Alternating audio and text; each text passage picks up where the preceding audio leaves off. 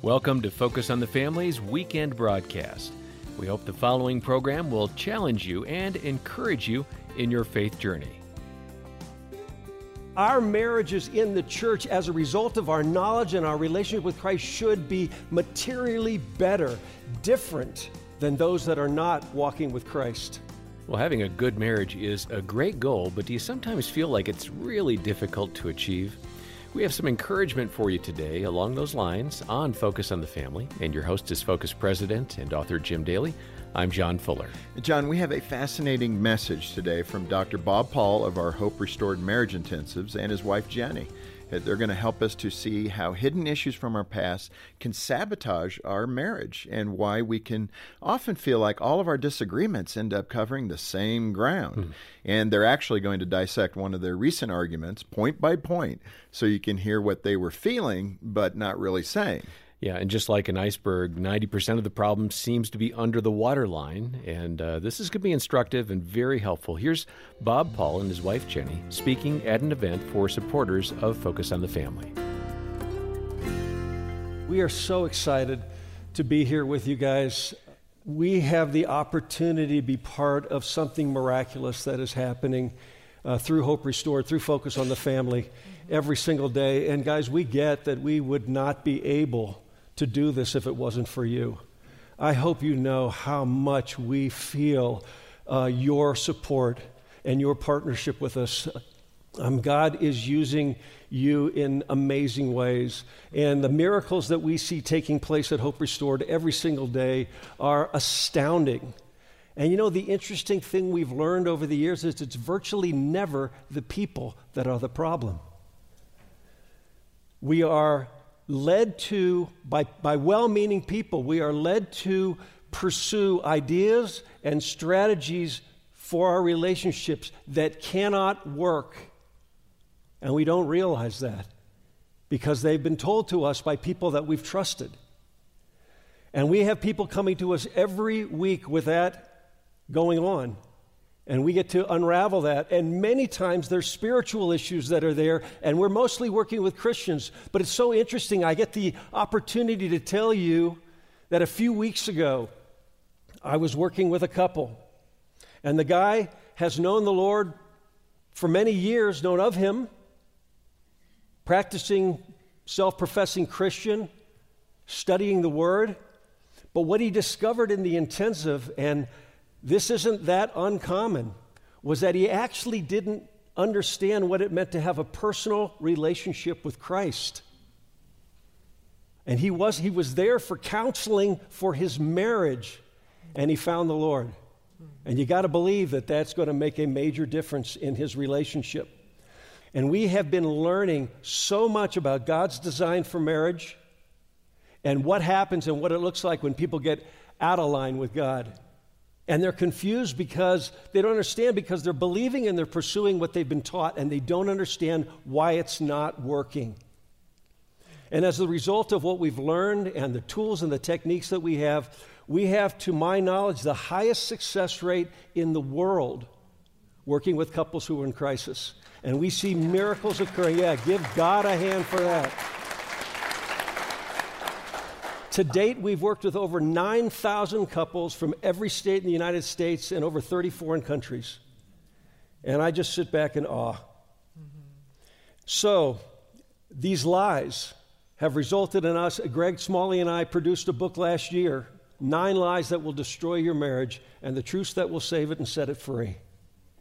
And that's the, and the, the model that has emerged over these years is embedded in this book and the lies are on the surface, and then we show how the truth actually can be a source of restoration, of healing, of growth, and of discovery.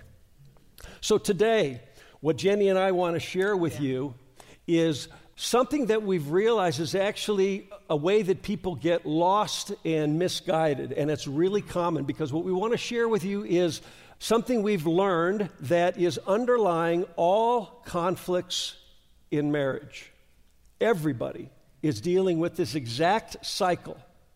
The details will be a little different because we're different. And you're different from us.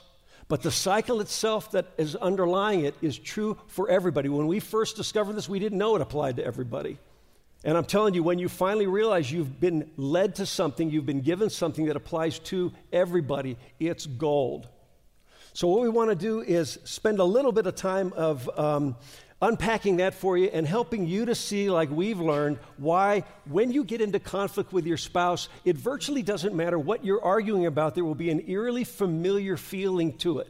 It's like, wow, we're talking about something different. We're arguing about something different. Why does it feel so much like the last time? And we want to be able to flesh that out and let you see that.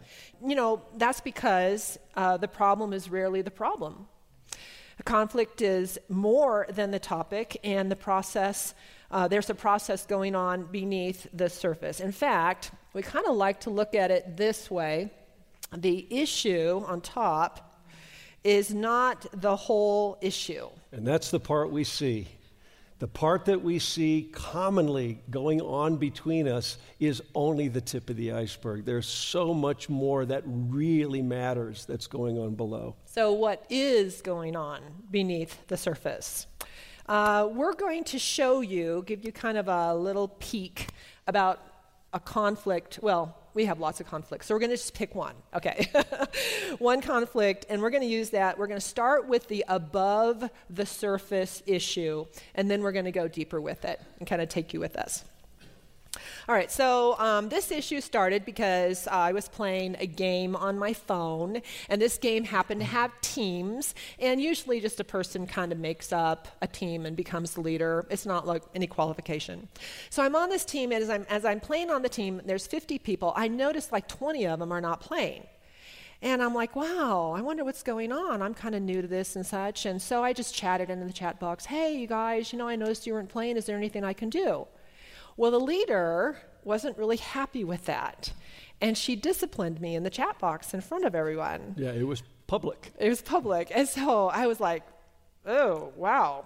Well, I'm not six years old, and I'm not her child. That was really, you know, hard. So I just, you know, chatted back and said, um, you know, just encouraging them, no big deal. And she uh, chatted another one back that was even more severe. And I was like, wow, that was painful. So I told Bob, I was like, Bob, man, can you believe what she said? I mean, first it was like I was six years old, and this one's more like two, you know, like I'm an out of control, you know, two year old. And um, so anyway, so Bob so then. I, I see my wife hurting. And you know, she's clearly disturbed by this. So, as a normal male, not leaning on any of my knowledge as a therapist. Okay? uh, what do you think my response was? Well, I wanted to come up with something to help fix the problem. Okay, now when, I, when I'm in my, my professional mode, I know better than this, but in that moment, I was just being Bob the husband, and I see my wife hurting. So I thought maybe it would be helpful to help her to think about what might have been going on for this gal, you know, so that she would be able to maybe just not take it so hard and so forth. And, and, and, it, and it comes reason, out? It, it didn't land well. It didn't at all because it came out like I had said something that was wrong and she was right in reprimanding me. That's how it came out. And so now, notice that we're going to have a conflict based on, on that belief system that happened between the two of us. But the, the whole issue started outside of the marriage. You know, often when conflict happens, it's something that happened with the kids or something in the car, something at work. And then you get home and you start sharing about it, and something below the, uh, the iceberg system, you know, goes on. So we started into an argument and it kind of looked like this on, on what we give the couples the chart. Yeah, so what we're going to show you now is what we understand in hindsight was going on below the waterline, because obviously there was plenty going on for each of us that we were oblivious to at the moment. So we're going to take you below the waterline for Bob and Jenny. So um, this is what we call a reactive cycle. Okay? And um, as you can see me at the top there, um, I've got a series of uh, fears. Now, that, that's relevant, obviously, here. We call them buttons, triggers, things that, you know, you, you, we've all got them. You cannot survive any length of time in this fallen world without getting stung. Okay, so we all acquire these bruises, these wounds along the way. And here's some of mine I, I hate feeling controlled, I hate feeling helpless and powerless. I hate feeling inadequate, misportrayed, or misunderstood. And I react even in the, the anticipation of feeling those things. I hate those feelings enough. When the button gets pushed, I will knee jerk react. It doesn't take any thought, any deliberation. I will do things like I will complain, get defensive, go into fix it mode, lecture, and talk about who's right and who's wrong. Now, what I really want, however, is to feel accurately portrayed. I like to feel successful, hate failure. Uh, I love feeling of experience of partnership, uh, passion, and uh, want to feel wanted. So that's a little bit about what's going on below the surface for me. How about for you? I mean, I've got a lot of buttons, but uh, I don't like being controlled, uh, suppressed, invalidated, judged, and ignored. And typically, when those get hit, uh, I react uh, sometimes in anger or blame. I might get defensive and explain myself. Uh, I might judge, or I might go to who's wrong or who did what, who, you know, right, wrong kind of a thing. Really, really, what I want in the relationship is I want to feel heard and I want support. I want approval to exist. Uh, I want value to exist, and I want validation of who I am. So here's now you know a little bit about us. That's just there's plenty more than that, but we had to condense it to fit it onto our little map here. All right. So this is what happened. So Jenny is reacting, and I see that she's upset, and when and I feel this in a lot of different ways, but it's always worse if it's any one of the three most significant women in my life my wife or my two daughters. I don't manage that well. I manage tears. We have Kleenex all over the place in my office. I'm, I always tell people their tears are welcome, and I really believe that unless it's my wife or my two daughters, and then inside I start freaking out because I love these people and they matter so greatly to me. So I see that and I don't know what to do, and, I, and it taps my helpless, powerless button. And I instantly, without even thinking, go into fix it mode. Now, here's where it gets weird, and this is what's so bizarre that this happens with couples all the time. When I go into fix it mode, what happened to you? Well, for me, when he goes into fix it mode, I feel judged. I feel like he was telling me that I was the one at fault and I had done something. And when I started to you know, react to that and started to talk to him and such, I started to, the words that came out were defensive words. I began to explain myself. That's really what being defensive is, is when you just start explaining what you did and such. Like, well, you know, she, I didn't really say anything wrong, and she was the one that wrote down those statements and stuff, and I was being really kind on the chat, and I just kind of went into defensive mode. And I'm, since I'm trying to be helpful, and clearly it wasn't being perceived as helpful, I feel immediately immediately misunderstood, so my misunderstood button gets pushed. Yeah. And then I get defensive because I want to explain that, hey, no, no, no, that's not what I meant, which pushed her button. Yeah, so I feel like, well, he's not listening to me, so I feel invalidated. What I just said is completely invalidated. And then I go into explaining who's right and who's wrong. And, and I'm not talking about the lady on the game, I'm talking about us. he's wrong and I'm right.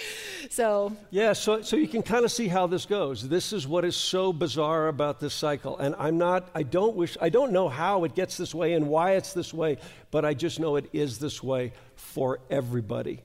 And we have couples, and we, and we, we took it in super slow mo now, okay? It really slowed it down. But guys, honestly, when this gets rolling between couples, it reminds me most of a Fourth of July pinwheel.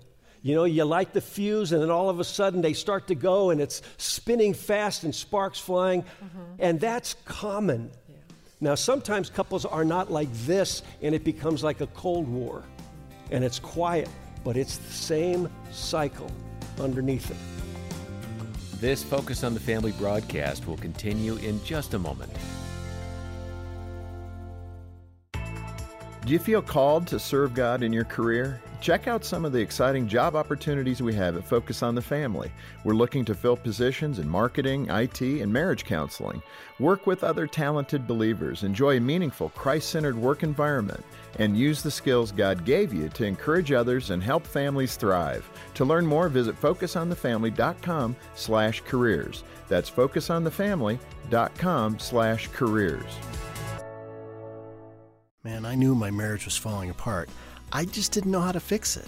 I felt like I would always be alone, even if I stayed married. At Focus on the Family's Hope Restored Marriage Intensive, we offer hope to couples in crisis so they can have the marriage they've always dreamed of. For the first time, I felt like my husband truly heard me.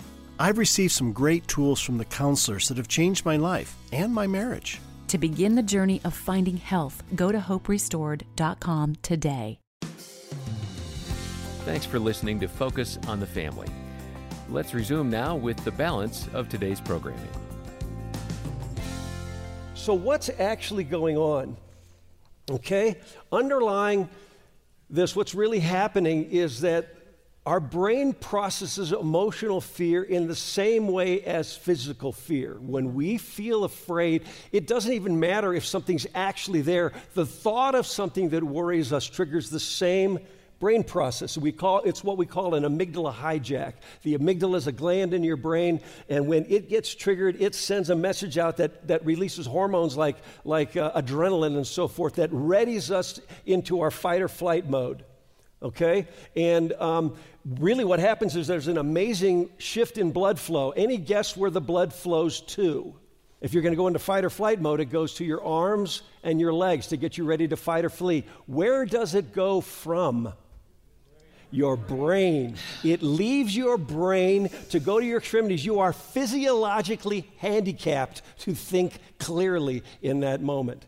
There is no way that you can think clearly when the blood has left your brain. Okay, and emotional intelligence goes out the window. So, what's actually going on then with these buttons?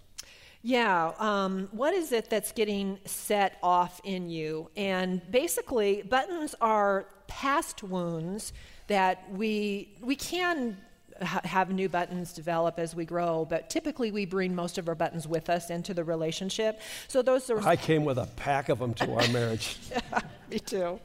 Um, so it's those past wounds that we feel when someone bumps into them and when they talk to us or something that they may do. It's kind of like if Bob had a bruise on his arm and then I walked by him and I happened to hit the bruise. Now he might say to me, Jenny, golly, that hurt. Yeah, Don't what do you do think that. I'm thinking Yeah. at that point? I'm going, I, I feel the pain and I'm going, ouch, you hurt me. Yeah. That's immediately what I thought, cause and effect, right? But what's the truth? Did she hurt me?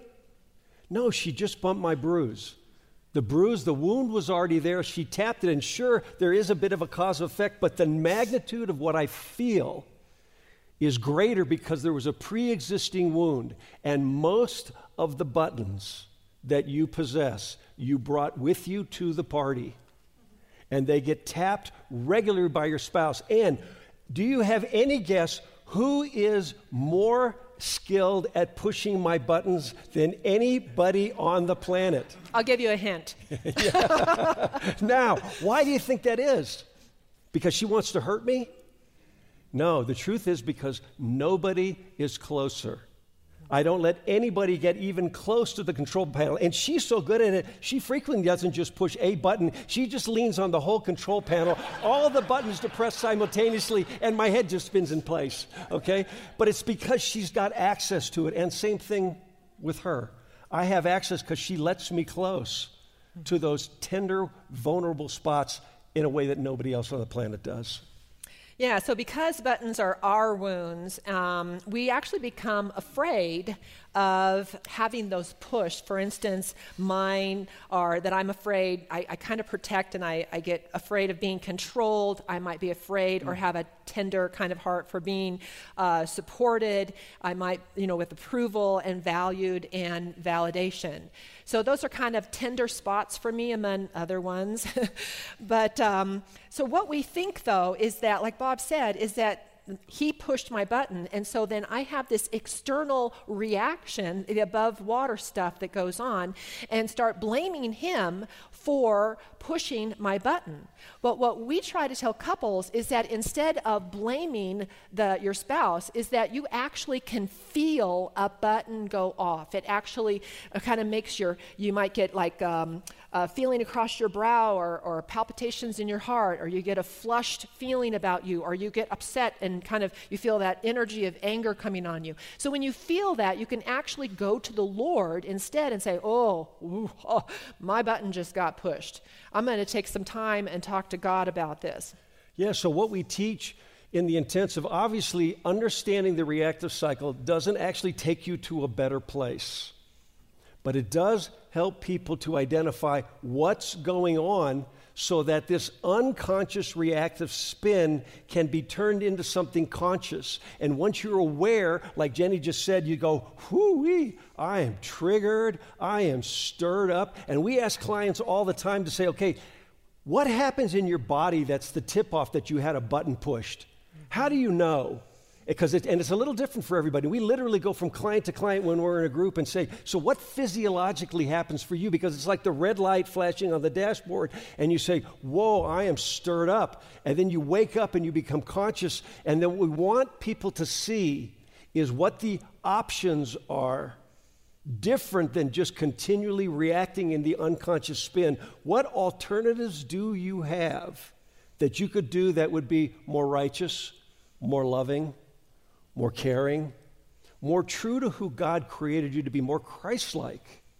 So, this is just something to wake people up to what's happening below the waterline so it opens up an array of possibilities and alternatives to be more righteous and to create a better, more satisfying relationship. So, when our button gets pushed, a lot of times what we're feeling inside of us is what we really want also at the same time. Oh, I wish we had this in our marriage. My list of wants are that I want to be heard, supported, approved, valued, and validation. And typically, I have like three pages of wants, okay? But, uh, but what we have, have come to find out that what your wants are are those things that God has given you that you are passionate about. So it is not the responsibility of someone else to give you your wants. Instead, we can get to know our wants, find out what God has given us that we are passionate about, grow those in the Lord, and then bring those into our relationship, our family, our community, and our world. That's what our wants are. I know it's really, really hard to not try to get your wants met from your spouse or even your kids and your friends, but it is very, very valuable. And to, and to just reiterate what Jenny's saying, because I think it's so powerful. And we didn't realize this at first. A lot of these things we've just stumbled onto, and we've had these divine, uh, inspirational moments where we realize that we just tapped into something that's true to God's heart and God's design. Mm-hmm. And what Jenny is saying that I think is so worth repeating is that the, the things that are the desires of our heart are longings of ours because they reflect something that God created in us. The fact that she wants to be heard is because she values being heard. So she is a person who naturally listens really carefully to people because that's a reflection of who God created her to be. She wants to feel supported, and she is very supportive of others. She wants to feel approved, and it's amazing how much affirmation and approval Jenny's capable of giving to people because that's reflective of who she is, not just what she wants from me and from others. I actually, when I learned this, I actually was not good at hearing others. I was really good at talking. And when I, when the Lord really revealed this to me, and He showed me that um, that He's really good at listening, because when we pray, how much of the conversation in prayer is uh, us talking to Him? Yeah, so we don't do a real good job of listening to the Lord, and He's a really good listener to us. And He said, I want you to become a really good listener. And when I did, I felt so more balanced because I wanted to be heard. And now I was spending time learning how to hear others, and it was really a passion of mine that I had not cultivated. And so that's another thing that we do is we really encourage people to cultivate their wants. So for over 22 years, we have been learning now so many things about God's design for life, God's design for marriage, what works and what doesn't. And what we've realized is that it doesn't just work for couples in crisis. Mm-hmm. It actually works. These ideas, these principles, these tools work every bit as well and maybe better for couples who are just doing good and want to do better. For the average couple out there. So, what we've been doing now for years is trying to figure out ways to package this information in books and in, and in events and so forth to get the word out to the masses because, guys, this is kingdom work. What we need more than anything is for the church to demonstrate that what we claim to be true about a relationship with Jesus Christ is not just true in theory, but it is true in real time because our marriages in the church, as a result of our knowledge and our relationship with Christ, should be materially better, different than those that are not walking with Christ. Dr. Bob Paul of the Focus on the Family Marriage Institute and our Hope Restored intensives on today's episode of Focus on the Family. Well, I really appreciate the transparency Bob and Jenny shared in this message, and I hope you found some insights for your own marriage. Uh, we're running out of time today, but let me quickly mention that we have a great follow up resource to this broadcast. It's a book written by Bob Paul and Greg Smalley called Nine Lies That Will Destroy Your Marriage and the Truths That Will Save It and Set It Free. Yeah, this is a great book, and some of the lies that Bob and Greg identify are those that tend uh, to be believed by a lot of us, like, oh, they lived happily ever after, or all you need is love and uh, our differences are irreconcilable. Yeah, and those lies can be very destructive. This book is published by Focus on the Family, and I really want to get it out to as many couples as possible. Uh, so we'll send you a copy of Nine Lies That Will Destroy Your Marriage for a donation of any amount. And if you can't afford it, get in touch with us. We'll trust others will cover that. Remember, when you get the book from Focus, the proceeds go right back into ministry, not into the pockets of shareholders. Support our work to enrich marriages by ordering the book today. And you can reach us when you call 800 232 6459 or donate online and request your copy of the book at focusonthefamily.com slash broadcast. While you're online, look for an article that Bob and Jenny have provided that illustrates the cyclical nature of their argument and the hot buttons that got pushed along the way. It's really helpful to see that. It's free and it's right there on the website. On behalf of Jim Daly and the entire team, thanks for joining us today for Focus on the Family. I'm John Fuller, inviting you back as we once again help you and your family thrive in Christ. You're listening to Focus on the Family's weekend broadcast. We'll take a quick break here and then return with another faith building program for your family. Stay tuned. It's not that we want to prevent our kids from entering these worrisome environments. It's that we want to equip them and also give them the language that they know how to handle it. Christy Straub joins us today on Focus on the Family along with her husband, Dr. Josh Straub, and together they're going to offer some ways and some tools to help your child manage worry in a healthy way. Thanks for joining us today. Your host is Focus President and author Jim Daly, and I'm John Fuller. John, every child has worries that come and go as part of growing up. I remember being afraid of the dark, and you know that there's just those common childhood fears, and those are kind of normal experiences uh, for kids to go through. It's part of life to have that kind of anxiety. In many scenarios, fear is a healthy response. You want your child to know fight or flight, right? You don't want to be in a, the wrong place without thinking, I better get out of here. So it's not bad. Uh, today, we're going to offer some advice so you can equip your child to manage fear in a healthy way, not to eliminate it. And mom and dad, let me tell you, if you're trying to eliminate fear, you're you're not going about it in the right way. You need to equip your children to manage that fear. And our guests have a great little book called "What Do I Do with Worry," and uh, it's a kids' book that has some great principles in it. Uh, get your copy at Focus on the Family. Uh, it's Dr. Josh and Christy Straub, as I mentioned. Uh, they're popular broadcast guests, and they co founded Famous at Home, which trains leaders in emotional intelligence and promotes healthy families. Josh and Christy, welcome back. It's so good to see you. Thanks for having us. We love to be here. Always an honor. What a great uh, theme. You know, we're we're kind of coming out of a turbulent time with yeah. the pandemic and all. Yeah. And uh, let's start there. Um, that fear that children are feeling right now, generally, mm-hmm. um, how do you go about parenting that? Yeah.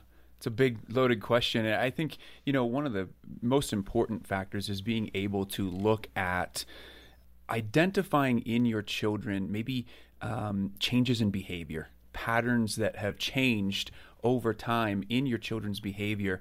And and and this is where we have to become students of our kids mm-hmm. because every child is different and every child manages their emotions differently. For example you might have some children who just withdraw and they they go into hiding. You know, it's like they, they become more quiet. Uh, other kids might be on the other end of the spectrum and they start acting out, and you you think that it's behavioral. You think that they're being defiant. You think mm-hmm. that they're uh, you know disrespecting you. When the reality is is that underneath that there's something deeper going on. And then most of us, I think, in the middle of this is you might just start seeing you know changes with school changes with the way that they're interacting with their you know uh, peers at school grades uh, the schoolwork and and they withdraw.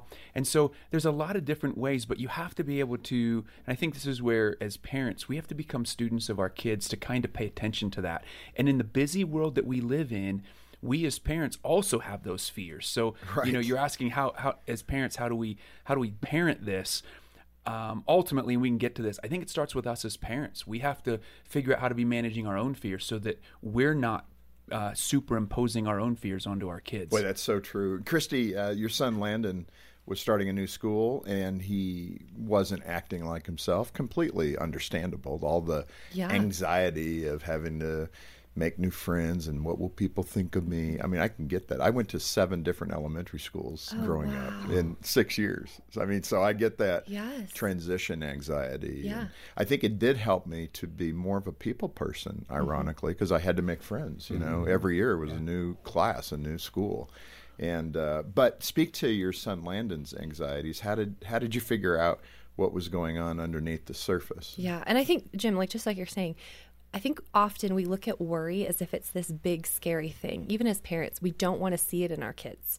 Right. Like we want them to walk in, be confident. You know, you know who you are. We're trying to establish, you know, who they are in God, and right, and and this identity in them.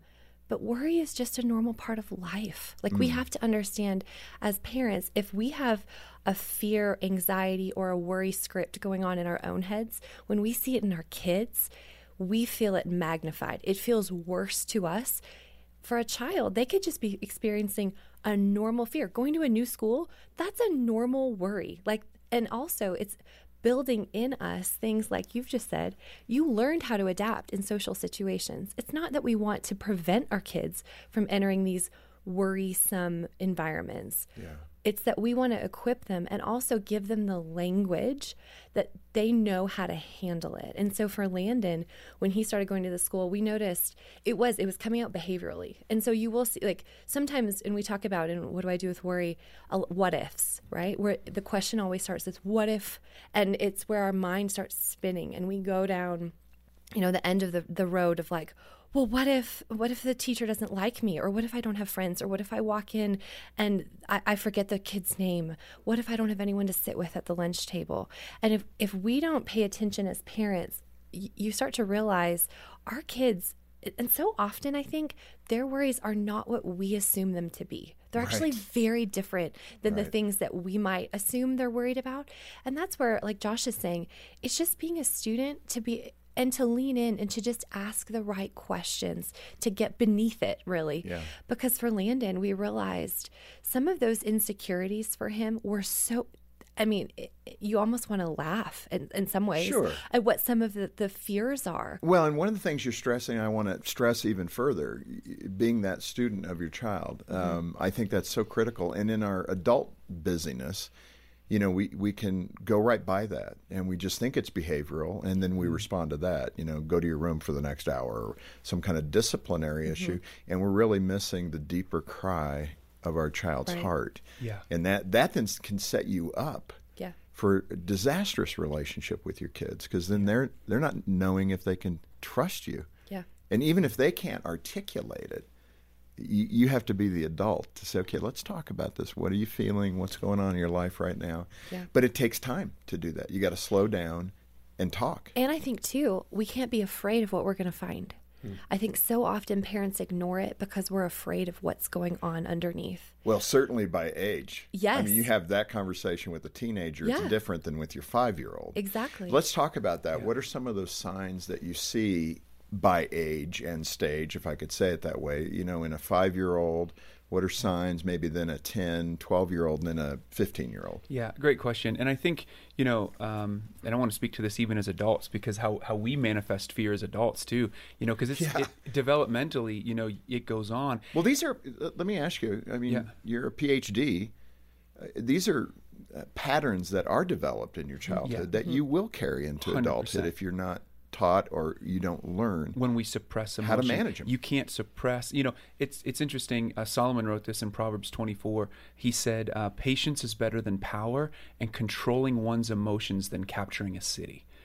You know, and the idea there is if you can't identify your emotion, you know, it's going to have control of you. Right. And so, you know, it doesn't mean that, you know, I think we're, as parents, we're so afraid, as Christi was saying earlier, of what's really going to come out. And it's like, oh, if we ask, we're going to lose control over it. And the reality is, if you don't ask, is when you'll lose control over it because we suppress, we deny, uh, or we repress these emotions. That's when it gets dangerous in us as adults, as children. And I think what's interesting today is, is, and again, just becoming students of your children the danger is especially as you hit those teenage years you know in five year olds uh, you know preschoolers you can see it behaviorally. You could see it you know as i mentioned earlier withdrawing. Um, you know maybe there's some changes in social situations but as you get up into those 10 11 12 and teenage years what we're doing now is finding is you know screens are a major problem as it relates to how we suppress emotion even as adults. You know we turn to screens instead of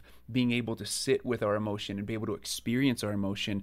We use screens to numb it out. And i think especially in those preteen years games, uh, video games for boys. This is generally speaking, but video games for boys typically, and then social media uh, uh, for girls, and the idea of building social relationships.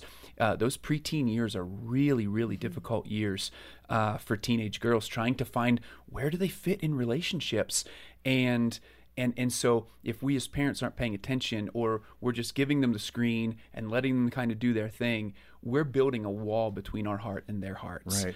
Well, that and that's the next question I wanted to ask you: what our kids see in us as parents, mm-hmm. right? Yeah. And you know, sometimes I'm feeling good about that analysis, and other times I'm feeling like, what damage have I done? Yes. And in this area of worry, particularly, we as parents can be demonstrating worry without even knowing it. Mm-hmm.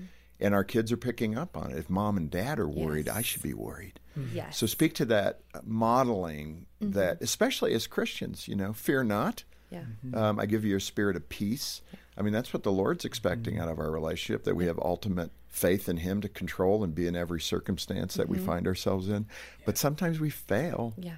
trusting in that. And then Yeah. our kids are watching too. Oh, exactly. I mean, talking about like love, power, and a sound mind, right? But what does a sound mind look like? And obviously, we're not going to get that right all of the time. And I think that's the the beautiful thing if we can see it through a lens of grace for ourselves. And maybe, you know, even as you're listening, you could probably put yourself on a scale, 0 to 10. How big, for example, we're talking about worry specifically today. So, for worry, how loud is that volume in your life? Hmm. Because for those of us who it, it's not as loud for me personally, but for those parents who maybe they've struggled with anxiety, it's louder for me it's I, wasn't gonna like throw you under the bus. Was I was for just waiting for you to volunteer very nice that. But um, and yes, and so it's true. And so based on that, though, you are going to be so much more heightened to seeing that in your child, and just that's no condemnation. It's just being aware of.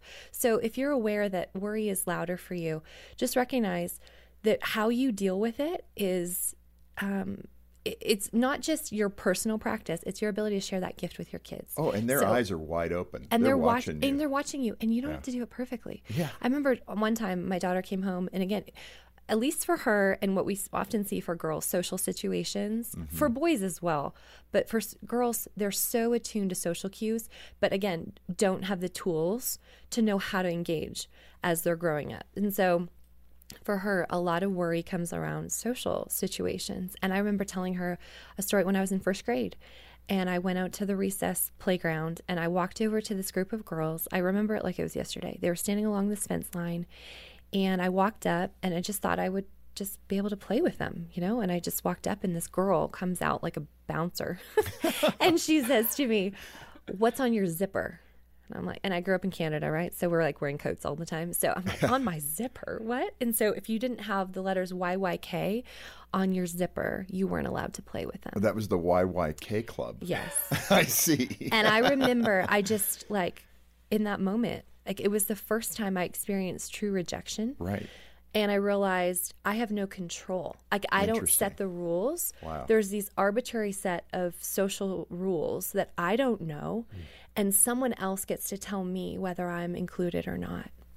And I remember walking away and just that imprinted something on me so that every time I entered a social situation as a kid, even up through high school, college, even into adulthood, that trigger of that wound is like, hmm. do I, I, I don't know if I'll be accepted here. Wow. And so if you think about that for our kids, I mean, on the playground, first grade, I, I remember sharing that story with my daughter, and I it was like her eyes got so big to realize, oh, it's not just me. Hmm. Mom, mom feels this too.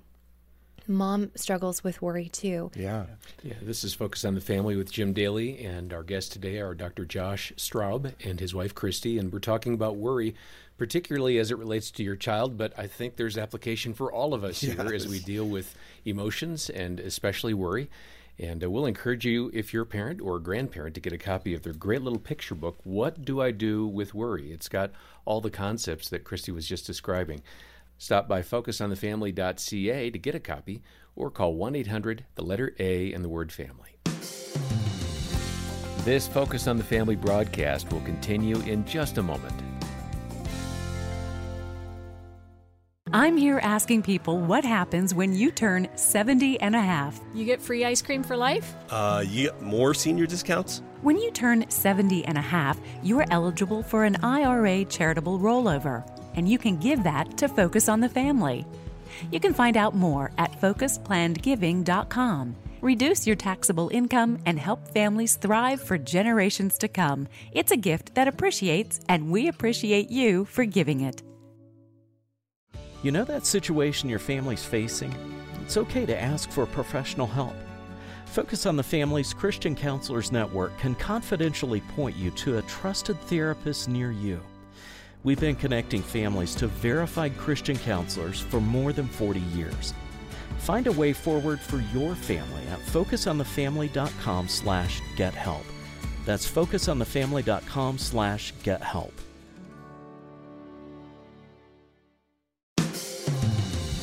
Thanks for listening to Focus on the Family. Let's resume now with the balance of today's programming. Josh, let me pick up on what Christi was mentioning there. You, you, you experienced anxiety as a child. I guess the right question is what was going on, and speak to that as an adult now and what that was like and what helped you. Yeah. And it's interesting because I don't know that I would have identified it um, as worry at the time, but at 10 years of age, uh, my parents divorced. And I remember my mom coming into the bedroom and, you know, she said, Josh, I'm moving out today. Do you want to stay here with your dad or do you want to come with me?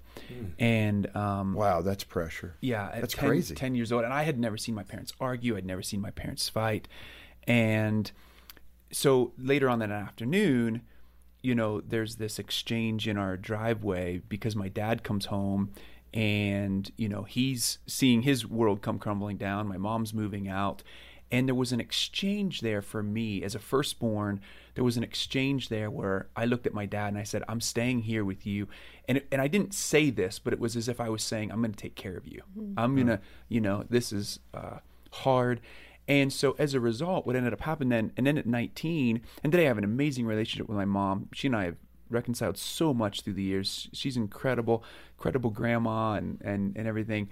But for me, having to reconcile that, and then at 19, I found out that uh, or my dad's second wife left him, and she took everything. And so I go out, and you know, I'm working landscaping while I'm in college, and I go out and I take care of him and buy all the furniture and everything to get him back on his feet. And it's like there was this me taking responsibility uh, more than I needed to for other people. Yeah. And that transferred over. I didn't really feel it until we had a family and and uh, I was crashing and burning. I was taking on all these responsibilities, and I'd work really hard, and then I'd crash and burn.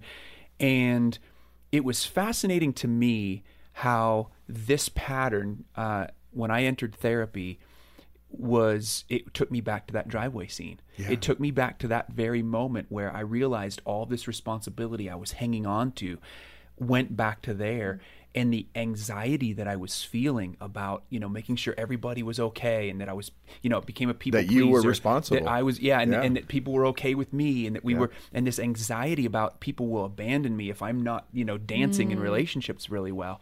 But even today, this is where parents, I think, we become the most profound therapists for our kids in our home. Yeah. Because neurobiologically, what's going on is what happens to us, the worry that we're feeling is happening in the right side of the brain. The left side of the brain is the linguistic language part of the brain. It's where we put language to what it is we're experiencing. And our ability as parents, as Christy was saying earlier, to get our kids to label what they're feeling, to draw what it is they're feeling, is what marries the right and left side of the brain together to help them tell their story. And, and, and Paul talks about this in Philippians 4, which I think is amazing. I mean, neurobiologically, he understood how our brain worked when he said, Be anxious for nothing, but by prayer and supplication with thanksgiving, make your requests known to God, and the peace of God, which surpasses all understanding, will keep your hearts and your minds in Christ Jesus. What he's saying there is go to God with your worry. Mm-hmm. With thanksgiving and gratitude that He's going to show up for you mm-hmm. and label it to Him. Well, I, I so appreciate the mm. way you're balancing that because some listening are going, okay, you know, we're talking a little bit about psychology. They mm-hmm. get a little uncomfortable with that. But really, any science is unfolding God's creation. Yeah. And as Christians, that's how we need to look at it. It's not some mystery. I mean, it, science will, I think, unfold the truth of God's creation, right? Well, and I think, I mean, this is where I see fear and worry as being a gift. You know, that worry can be used as a way to build intimacy. You know, and scripture says that the fear of God is the beginning of wisdom.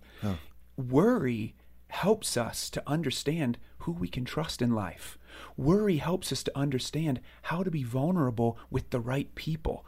And if we negate that, the opposite is moving to anxiety, like I was doing, where I'm dancing in relationships, maybe withdrawing, not engaging, not partnering with people because I'm afraid, well, you might hurt me. So we put walls up. Whereas if we can tap into fear in a healthy way and worry in a healthy way, it leads us to intimacy in relationships, mm-hmm. the awe and wonder of God who's showing up and saying, I've got you. I love you. You have nothing to fear because I am with you. It's the beginning of wisdom as adults, but also we help our children understand mm-hmm. you can walk in the ways of the Lord. And this leads to intimacy. Use your worry in a healthy way. And Yeah. you're set up for intimacy. No, it's so true. For your life. L- Let's uh, we're right at the tail end, but I, let's get into the book a little bit further. Uh, your book's about a little girl named Willow. Uh, give us the overview of the story and what kids will read with their parents when they get a copy. Yeah, well, Willow, she's moved to a new neighborhood. And obviously, as we experience change in our life, it just mounts up a whole bunch of worries. Um, and that's normal. If you're afraid for your kids, I think, especially with the environment of the world right now, and in the examples that we used in the book, where she's her grandma comes in and she's helping her process. She's worried she doesn't know what to wear. Will the kids um, you know, how, will they accept her? Will she make friends? And so grandma walks her through even just sharing her own stories, how to release her worry words to God, how how she can draw and the things that she can do every time she faces a worry because your life will never be devoid of it, but you have the tools and really she walks out and she's brave. Yeah, and it's a great read. And what it does is it facilitates that dialogue Yep. and gives you the tools as a Yeah. parent or maybe a grandparent to be able to know uh, kind of the course you're going with your kids. So, you know, there's a purpose and you know where you're headed. Let me uh, bring in, you know, we're in a kind of that post pandemic or nearly post pandemic environment. All of the research that we're seeing with the heightened anxiety in children because of what's been happening. I mean, do I go to school with a mask, without a mask, and how do I how do I behave as a third grader? I mean, there's a lot more on children today in a very destabilized environment. Um, I think I read something from the CDC where anxiety is up in you know significantly 25% mm-hmm.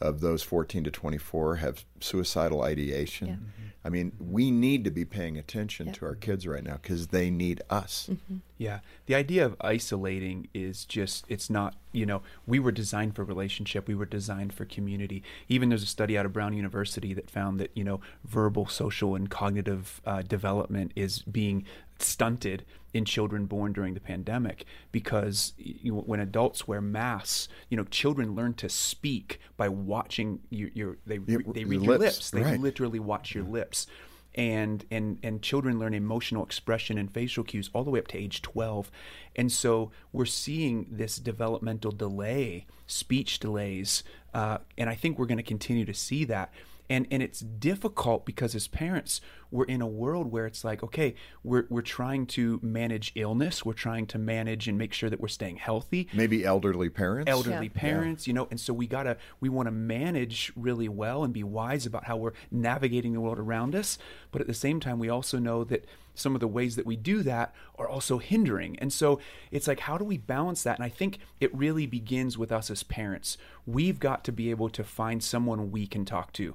We've got Yeah. to limit our the, the news sources, the, the, the fear that comes in through news sources, we've got to limit that around our kids. You know, of course, it's important to watch what's happening in the world, but if you don't have a way, if you don't have an outlet for yourself as a parent, as an adult, that will come back into you whether you realize it or not there is a trickle down effect of fear in your home from you the parent and so i think it starts with us the parents i think we've got to be able to have people we can talk to before we talk to our kids about it Yeah, no, that's so good. I'm thinking of uh, Jean, my wonderful wife, who once said to me, because I'm, you know, I'm in the role here at Focus. I know things are going on in the culture. I'm reading a lot of reports that come to me, mm-hmm. and so I'd come home and you know I'd be talking with Jean about it, or the boys maybe at dinner saying, "Hey, boys, what do you guys think?" Mm-hmm. And Jean had to say, "You know, Jim, you might, you might want to, Yeah. you know, I think you're filling the kids with fear."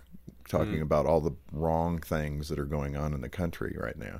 And that did that helped me to arrest uh, my overzealousness. Yeah. Because the kids were they're like, there's no hope in that. Yes. And I think Yeah. that'd be a great caution for a lot of Christian parents right now. Yes. With all of the things going on, we've got to allow the idea that the Lord is in control here, everybody. Well, and if I can say, like, I just think now is the opportunity more than ever for us to, as as adults to, and Christians, as Bible believing Christians, to experience joy and to show people Right. hope. That, I mean, That's if the not difference. us, who? I mean, truly, and and to exude that in our home. So we're huge about the atmosphere of our home, paying attention to the mm-hmm. atmosphere of our home. Is it is do we experience a spirit of fear, or are we exuding a spirit of joy, a spirit of peace, you mm-hmm. know, by playing worship music or by even the way that we're interacting with one another and how mm-hmm. we're transferring that to our kids.